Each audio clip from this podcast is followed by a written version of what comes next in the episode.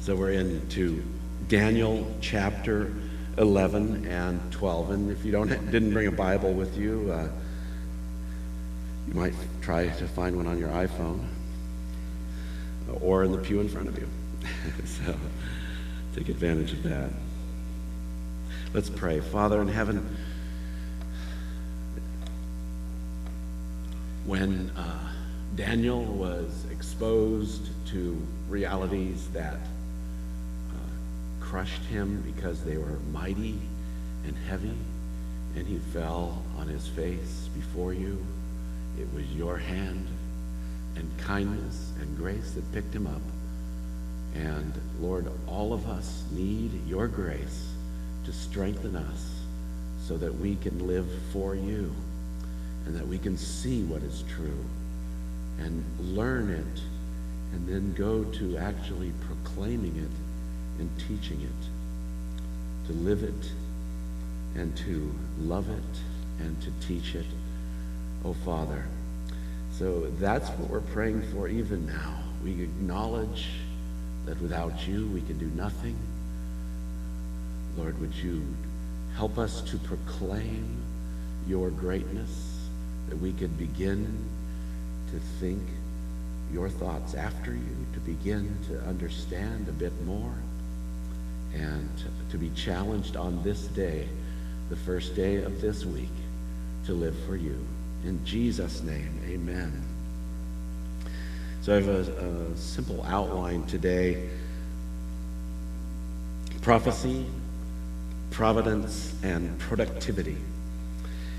We're, like I said, we're coming to the end of, of the book of Daniel today, chapter 11 and 12, and a bit of 9 and 10, and probably 8 as well.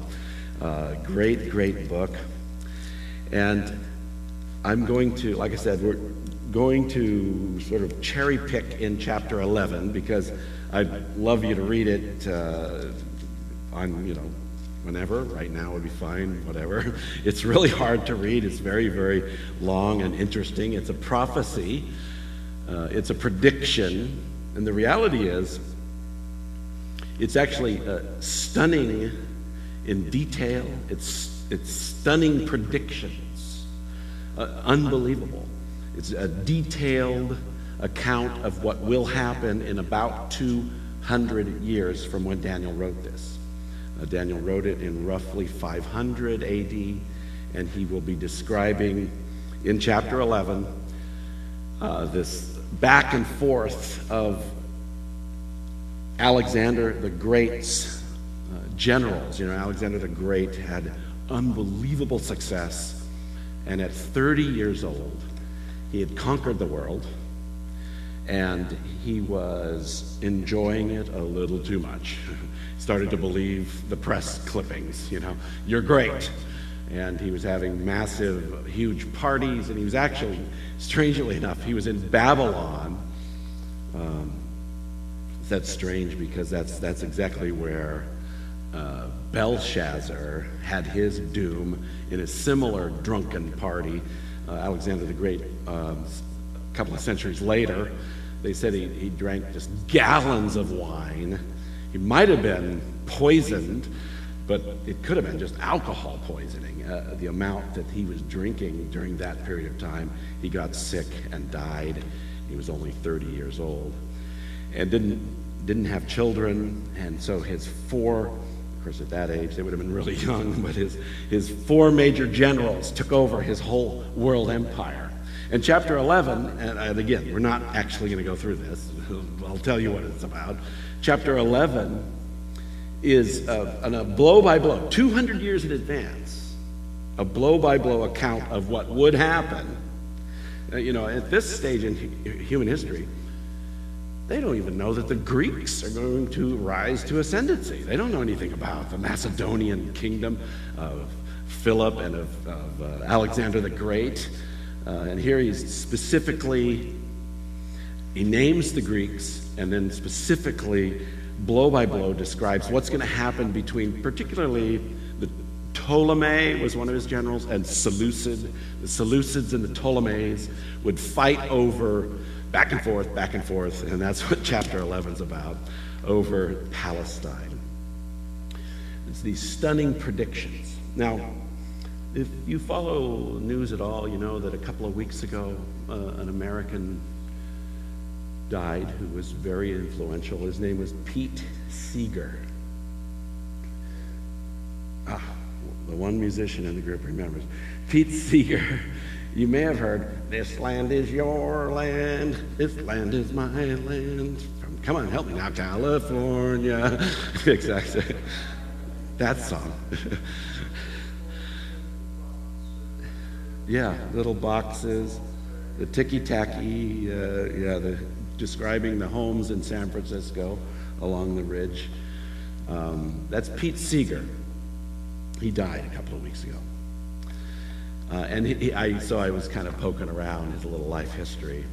And he had this quote, and I'm, I'm going to use it because he didn't mean it this way at all. I'm going to turn it on its, on its side because I think he's right on. He says, Pete Seeger says, the key to the future of the world is finding optimistic stories and letting them be known.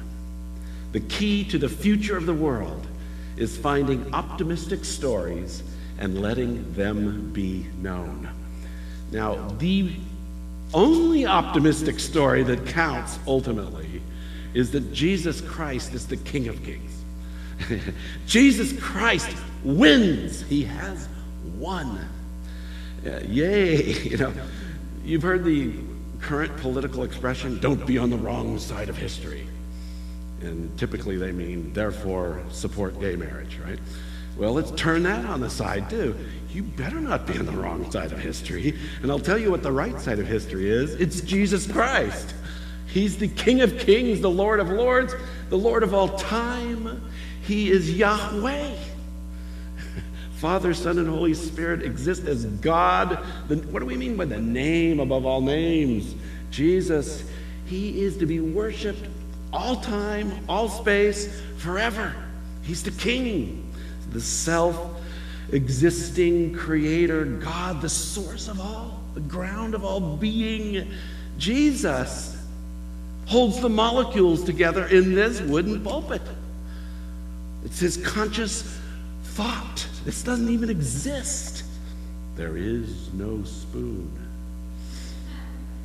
It's actually true. It's a reference to a movie called The Matrix. We live in a matrix that is God. I mean, the Bible says, in Him we live and move and have our being. You, you don't exist. When God says, I am, He exists. We can't say that in, with the same meaning. I don't self exist, I'm derived and dependent. So it's a massive, huge idea. And so the Bible says don't be on the wrong side of history. Don't bet that God doesn't exist. Don't bet that the Bible is not true. Don't line up your life with that side because you will lose. I love little political weirdnesses. We've been watching the uh, Olympics. We actually love the Olympics too. And some of you are, I, I know there's some Koreans. We have the Hans, their Korean family. Um, are you naturalized citizens yet? Oh, whatever. They're, you're embarrassed that I point them out. They're very Korean to be embarrassed, right? um, let me say this word Victor Ahn. Victor Ahn. Who's Victor Ahn? Well, he's a Russian. He won a couple of golds in the Winter Olympics on short track racing. That is awesome. Have you seen that short track racing? Did you see him win?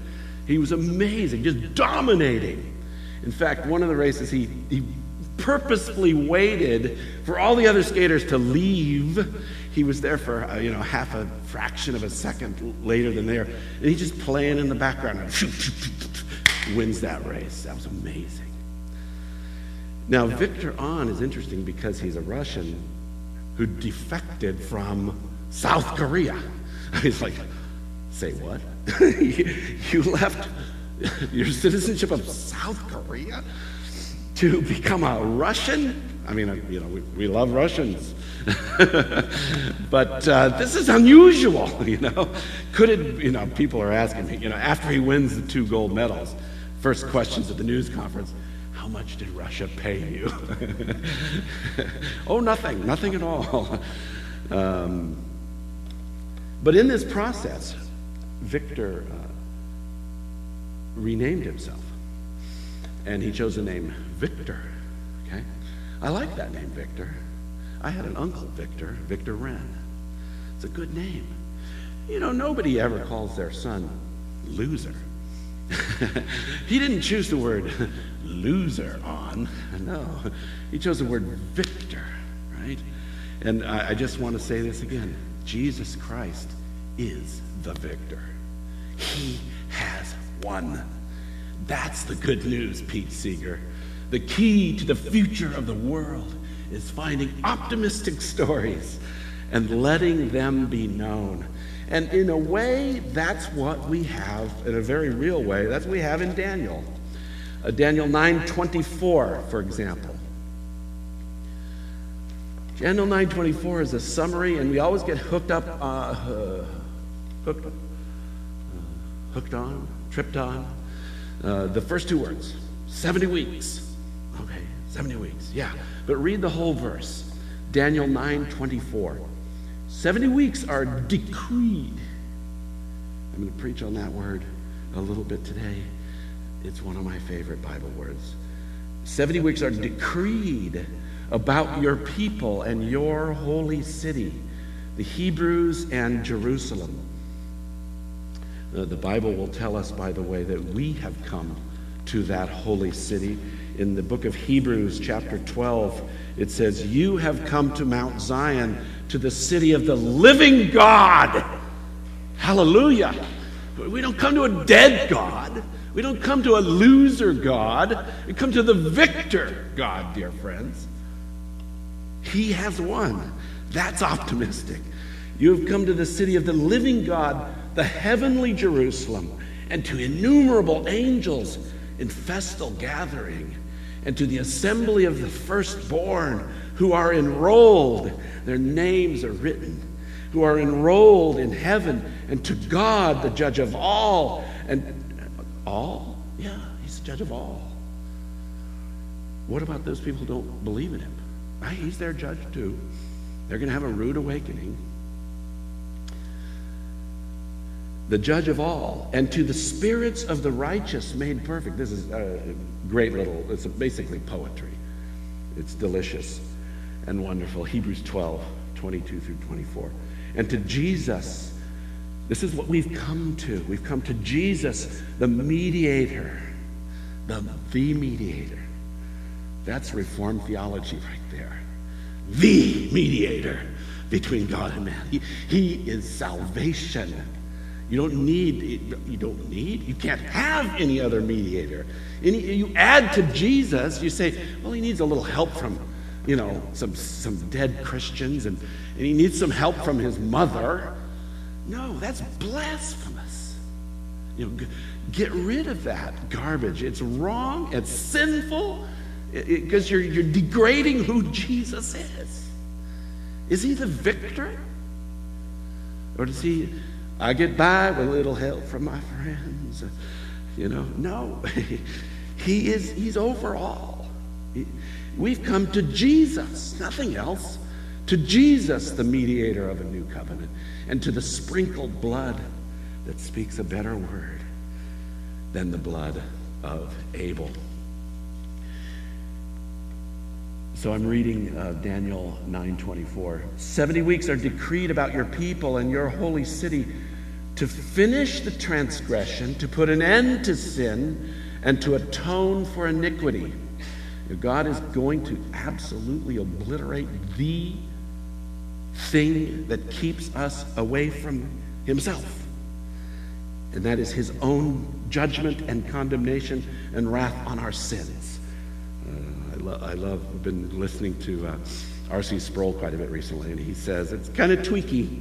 But hear it out. He says, You know what we're saved from? What does R.C. Sproul say? We're saved from God. That's true. We're saved from the wrath of God. It's part of who he is, it's part of his nature. He must judge sin. And so he saves us from his own wrath. And that's what this is saying. I'm going to do this in 70 weeks. It's decreed. I'm going to put an end to sin and to atone for iniquity, to bring in everlasting righteousness. There will be a day. This is optimism. there will be a day of everlasting righteousness. It'll be forever and ever in perfection and wonder and worship and fulfillment, and you'll be home in my Father's house. Everlasting righteousness to, to seal both vision and prophet and to anoint a most holy place. Now, what we have here in uh, Daniel chapter 11 and 12 is we have very typical prophecy. He's prophesying, that's the, the verb. and It produces prophecy. And this is the prophecy. It's, it's very typical. He describes a whole lot of details, but it's, it's telescopic. You know, he's standing, say, like he, he gets on top of this, the coastal range of California, and it's a clear day, and he's got a telescope, and he's looking toward the Sierras. Now, if you do that, you know, you'll, you'll see some snow today. Um, but you know, there's a lot of undulation and foothills and valleys and farms and families and cities that you won't even see necessarily because they're tucked away in little valleys that get up to those big, beautiful peaks of, of the Sierras. And that's a telescopic view of the future. And that's what we have here. It, it, Daniel 11 is primarily uh, detailed, literal um, prophecy about what's going to happen in the next couple hundred years for Daniel. But then toward the end, he starts getting into something a little bit deeper and into chapter 12 as well. So let me read that. Let's look at, um, uh, let's see here. I want to look at Daniel 11, and we're putting in about verse 29 it says, uh, I'm going to read just a little bit here. It can be kind of confusing, but just follow along. It says, At the time appointed, just notice that. This is the sovereign will of God. At the time appointed, at just the right time, at the time appointed, he shall return and come into the south, but it shall not be this time as it was before. This is some great leader. This is probably Antiochus Epiphanes of um, the Greek Empire. For ships of Kittim shall come against him, and he shall be afraid and withdraw, and shall turn back and be enraged and take action against the holy covenant. He shall turn back and pay attention to those who forsake the holy covenant. Forces from him shall appear and profane the temple and fortress, and shall take away the regular burnt offering and they shall set up the abomination that makes desolate. See, now that we have a big telescope happening right there. This is really going to happen in a couple hundred years. A Greek leader named Antiochus, and he took on the name Epiphanes, which means the appearance, which means I am God, I have appeared, I've been revealed. Aren't I great? Antiochus IV Epiphanes. Uh, but there's something going on here because Jesus in Mark 13 tells us in the future that when you see the abomination of desolation entering the temple, know that the end is near. So there's this like hump and a hill and a beyond, and two things are meant by this. And it telescopes into the future. And so we have this Antichrist this great individual who will play havoc in the kingdom of God, apparently in a future time. He is pictured here as well. Let me read a little bit more. Uh, that was verse 31. And they shall set up the abomination that makes desolate. Okay. I think most of you know this, but this is what really happened. A couple hundred years after he said that, this guy Antiochus Epiphanes came into the temple in Jerusalem and uh, hated the Jews so much. He was so angry with the Jews that he sacrificed pigs on the altar, which was an absolute blasphemous, horrible thing, right? He desecrated it and made it a, it was an abomination to God. And he did it just to show his power and his, his defiance toward God. And, and Jesus is saying that same kind of defiance is going to happen. Like I said, that's in Mark 13. Okay, verse 32. He shall seduce with, with flattery those who violate the covenant. So there's these folks who say they are a part of God's people, but they have been violating the covenant. Uh, see in verse 30, they forsake the holy covenant, and this strong individual, he's going to seduce these people. He's going to win them over, these false disciples. He's going to win them over um, to his side. Let's see, uh, that's verse uh, 32. He shall seduce with flattery those who violate the covenant, but the people who know their God shall stand firm and take action. And the wise among the people shall make many understand, though for some days they shall stumble by sword and flame, by captivity and plunder. These are godly servants who are doing God's will, will suffer amazing persecution during this time. In verse 34, when they stumble, they shall receive a little help, and many shall join themselves to them with flattery. So there's this population of phony believers who come alongside them with flattery.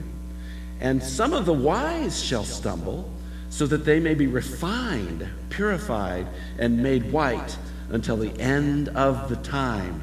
For it still awaits the appointed time. That's my uh, title right there. It, for it still awaits the appointed time. God's future is coming. This is an optimistic story. He ultimately wins between the winning and now there's a lot of difficulty and suffering and struggle all along the way. Um, then look at, uh, let's see, I'm going to read a little bit into chapter 12 now, just verse 1 and following. At that time shall arise Michael, this is the angel Michael, the great prince who has charge of your people. So this is where we get, I preached on this a little bit last week. Uh, it's a lot of mystery. We don't fully understand this. But apparently, um, the angels and even the demons exist in a hierarchy. We don't know a lot about this. We're not supposed to know a lot about this. But he does let us know some of it. You know, we wrestle not against uh, flesh and blood, but against principalities and powers and, and in Ephesians there that I read last week. And so here's Michael. Michael is the archangel. He's named that. He's the only one named uh, as the archangel in the Bible. And he is the great prince who has charge of your people. He's the one who has uh, control over God's people, which is kind of nice. Uh, we get the strongest angel. it's rather reassuring. Uh, it's certainly the Jews, but it's probably all of God's people uh, for all time, uh, those that are, have come to the city of the living God. Let me read. This, this is the good stuff here. So, Michael, the great prince who has charge of your people, and there shall be a time of trouble, such as never has been since there was a nation till that time. Now, this is telescopic once again. The, the description for Daniel is yes, restoration is coming, but there's going to be a great deal of trouble, and the trouble will continue till the very end. And now he's describing a time of trouble that has never been uh, since there was a nation until that time. The worst time of trouble ever is, is still to come. You know, this couldn't be talking uh, about something that happened in 300 uh, BC or 150 AD BC. It, it's bigger than that. It seems bigger than that, the way it is described. And, and look, further in the text to show you that. But at that time, your people shall be delivered, everyone whose name shall be found written in the book. There's that sovereignty again. Um, and many of those who sleep in the dust of the earth shall awake. This is a reference to the resurrection. At that time of the end, there'll be a great resurrection. Uh, people will come, it says, some to everlasting life and some to shame and everlasting contempt. There's, the truth is, every human being who ever lived will be raised. And you'll be re- reconnected with your body. That's, that's in John chapter 5 and various other places in the Bible. It's not just for uh, God's people, it's for everybody. Every, they're all raised. And then after this, there is a division. You'll, you're raised to, uh, says, some to everlasting life, and some to shame and not annihilation. Okay? That's not what the Bible teaches. It says that they go to everlasting contempt. I don't say that lightly. I don't say that with glee or glibly, but that's the reality. The Bible is very clear that hell is not annihilation, it is everlasting contempt. As, and I just throw out references. Read John chapter 5, it's all very clear uh, right there. In the three hour version of this message, I go to all those things and read them. that never happens. okay. So that's some cool information. And I said there's some telescopic things going on here. Daniel, this is going to happen. 70 weeks. Okay, let's start the clock. He's clearly talking probably about year periods, and we don't know. And there's a lot of mystery on that. I, I've studied it quite a bit, and none of the ways to understand it are totally clear, are totally dogmatically sustainable uh, in the Bible. I, I, don't think so. And, you know, in other words, let's just be humble about it and say, okay, Lord, it's in your hands. Uh, this is an optimistic story. You win. We trust you. And uh, we're going to go with that. That's the prophecy. Stunning predictions. Um, it, it's all planned and decreed. We just sang the song, You Are Highly Exalted. Why do we worship him? He is the God of all, of all time and space. It is decreed. Look at that word in chapter 11, verse uh, 36. It says, very end, for what is decreed shall be done. This is the decree of God. It's how He has predetermined everything to take place. It's, it, I, we, I talked about God is different than us. Yes, he is. He's, com- he's completely different. Excuse me a second.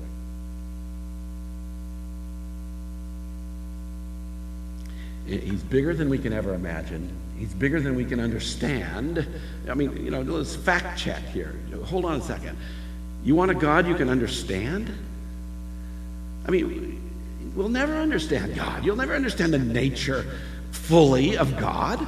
He's bigger and more massive. He creates this whole reality with contingency and possibility and will and choice. At the same time, he's decreed everything that will happen. Yeah, go figure that out. You can't. It's phenomenal and beautiful and wonderful. That's why we worship him. He's wholly other, and he loves us, and he saved us. Um, let me look at a few of these references. I run this down a little bit. 924. I already camped on this one a little bit. 70 weeks are decreed. I have an exact plan. It is decreed. Uh, 926, it says at very end, desolations are decreed. They are planned. They're perfectly in my plan. Desecration. the abomination of desolation, it's decreed.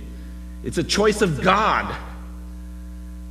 And, and, and, again, okay, if you like the word allowed it, you know, maybe it works uh, in, in, in casual conversation. Uh, and, and it's okay. It's kind of like butter, you know. I love butter. I mean, it might make it taste a little bit better. But the reality is, that's not a really biblical concept of who God is. He didn't just allow this stuff to happen like, well, okay, you let that happen. That's not the way the Bible de- uh, describes him. He has decreed this, he decided ahead of time. Desolations are decreed. Verse 27 um, And he shall make a strong covenant with many for one week. This is the, uh, the telescope of Antiochus Epiphanes and probably the Antichrist too. And he shall make a strong covenant with many for one week. And for half the week he shall put an end to sacrifice and offering. And on the wing of abominations shall come one who makes desolate. What's that say? Until the decree, the decreed end is poured out on the desolator. Desolations are decreed. That's what it says there in verse 26. And the end of the desolations are decreed. There's nothing that escapes the decree of God. If it did, it wouldn't exist. It's a logical impossibility because He's the only source of creation and reality. And then uh, 12.1 At that time shall arise Michael, the great prince, who has charge over your people. And there shall be a time of trouble. I read this already, but it's worth reviewing. Such as never has been since there was a nation till that time. But at that time, your people shall be delivered. That's the optimistic story, Pete Seeger. We're going to tell that. We want that to, be known that there is salvation from this certain uh, dismal end. At the time your people shall be delivered, everyone whose name shall be found written in the book. And that's the sovereignty of God. Uh, it, we marvel at this, we don't fully understand it, but it's the ultimate reality of, of the way He operates His world. He, he's written the names in the book. If you uh, look that up for some of there's several interesting little passages that teach this, and here's a couple of them. Revelation 13, 8. It says, And all who dwell on earth will worship it, worship it. This is a false God. Everyone whose name was not written before the foundation of the world in the book of life of the Lamb who was slain. That's 13.8. And here's Revelation 17:8, very similar expression. The beast that you saw was and is not and is about to rise from the bottomless pit and go to destruction. And the dwellers on earth whose names have not been written in the book of life from the foundation of the world will marvel to see the beast because it was and is not and is to come. There's a book of life. It's God's sovereign will. We're saved by a choice of God. We're born by His choice. Come to Him. Believe. The Bible says, believe on the Lord Jesus Christ, and you will be saved. He can save you. He's the victor. It is planned and decreed. Here, let me get to my slides here. Telescoping into the future. It is planned and decreed what is chaotic and troublesome is God's purpose. See, now our, our world, our secular world, and on TED Talks, etc., you're going to find people that say, because it's uh, chaotic and troublesome, there can't be a God. And, and we should just smile and say, He laughs at them from, from heaven. He has a plan that's bigger and better than you will ever understand. He is the weaver of the eternal tapestry. and we're looking at it from underneath, saying, wow, there can't be a weaver. It's too much black thread. No good weaver would use that color here. It's random. And no, that is not true. What is chaotic and troublesome, it's God's purpose. It is decreed at the appointed time. This happens exactly like I planned it. Ephesians 1:11 He's the one who works all things after the counsel of his own will.